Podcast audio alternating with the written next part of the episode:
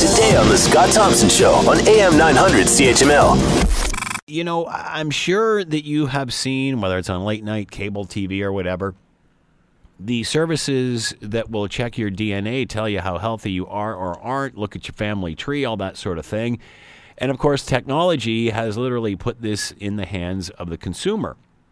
Well, now some questions are being raised about whether those who were conceived through donated sperm can figure out who their biological fathers are via ancestry kits or some sort of company uh, that looks into this sort of thing, regardless of whether the biological father wants to know or not. Should this be allowed? What are the rules, especially in a world that's uh, always changing technologically? Cindy Wasser is with us, fertility lawyer, Hope Springs Fertility Law, and is with us now. Cindy, thanks for taking the time to join us. We appreciate this. My pleasure. It's an important issue. And, and I can, I guess, one that's constantly changing. Uh, the markers are changing. What are the rules now? What, what, what anonymity do we have if you're a sperm donor? How do things work in this country?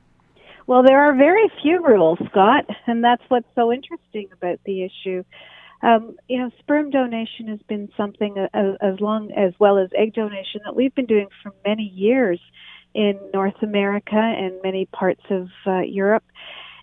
And there have been relatively few rules, and until recently, people haven't thought much about the consequences of making their babies this way.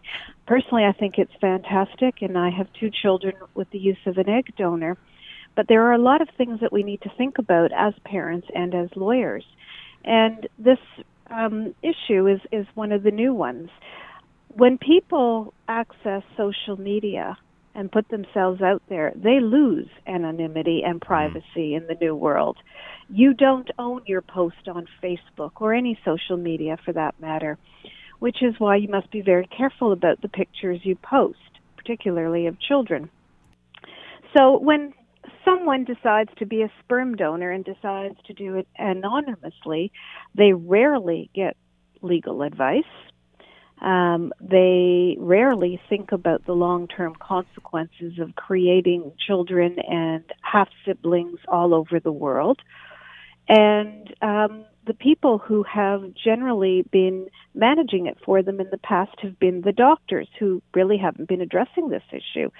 And so, legally in Canada, Health Canada has simply said that there should be consent forms signed at clinics before people do this. And the consent forms ask whether the sperm donor consents to any information being given to the child at 18 in most cases. Although people who then purchase or use the sperm to create their families aren't getting legal advice either, and they're not thinking about whether they may want their children to have this information before they're 18. They're not thinking about whether they want more information. And two of the major consequences are that children grow up and start to become interested romantically with people.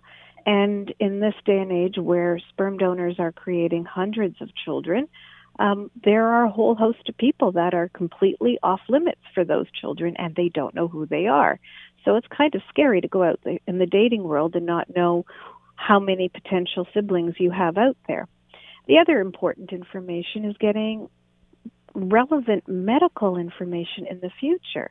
When the sperm donor donates, he's healthy, he's tested, but all of us age and all of us get sick and unfortunately some people become very very sick with genetic illnesses so a sperm donor who may get prostate cancer, colon cancer, well, those are highly genetic.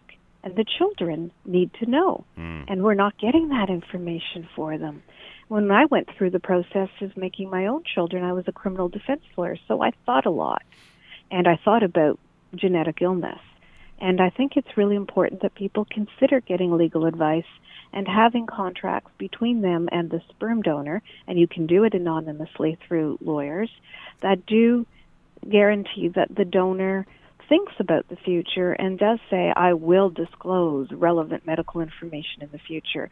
I will or will not be available for the child, you know, to meet to learn about in the future, depending there- on what he feels. Want to hear more? Download the podcast on iTunes or Google Play and listen to The Scott Thompson Show weekdays from noon to 3 on AM 900 CHML.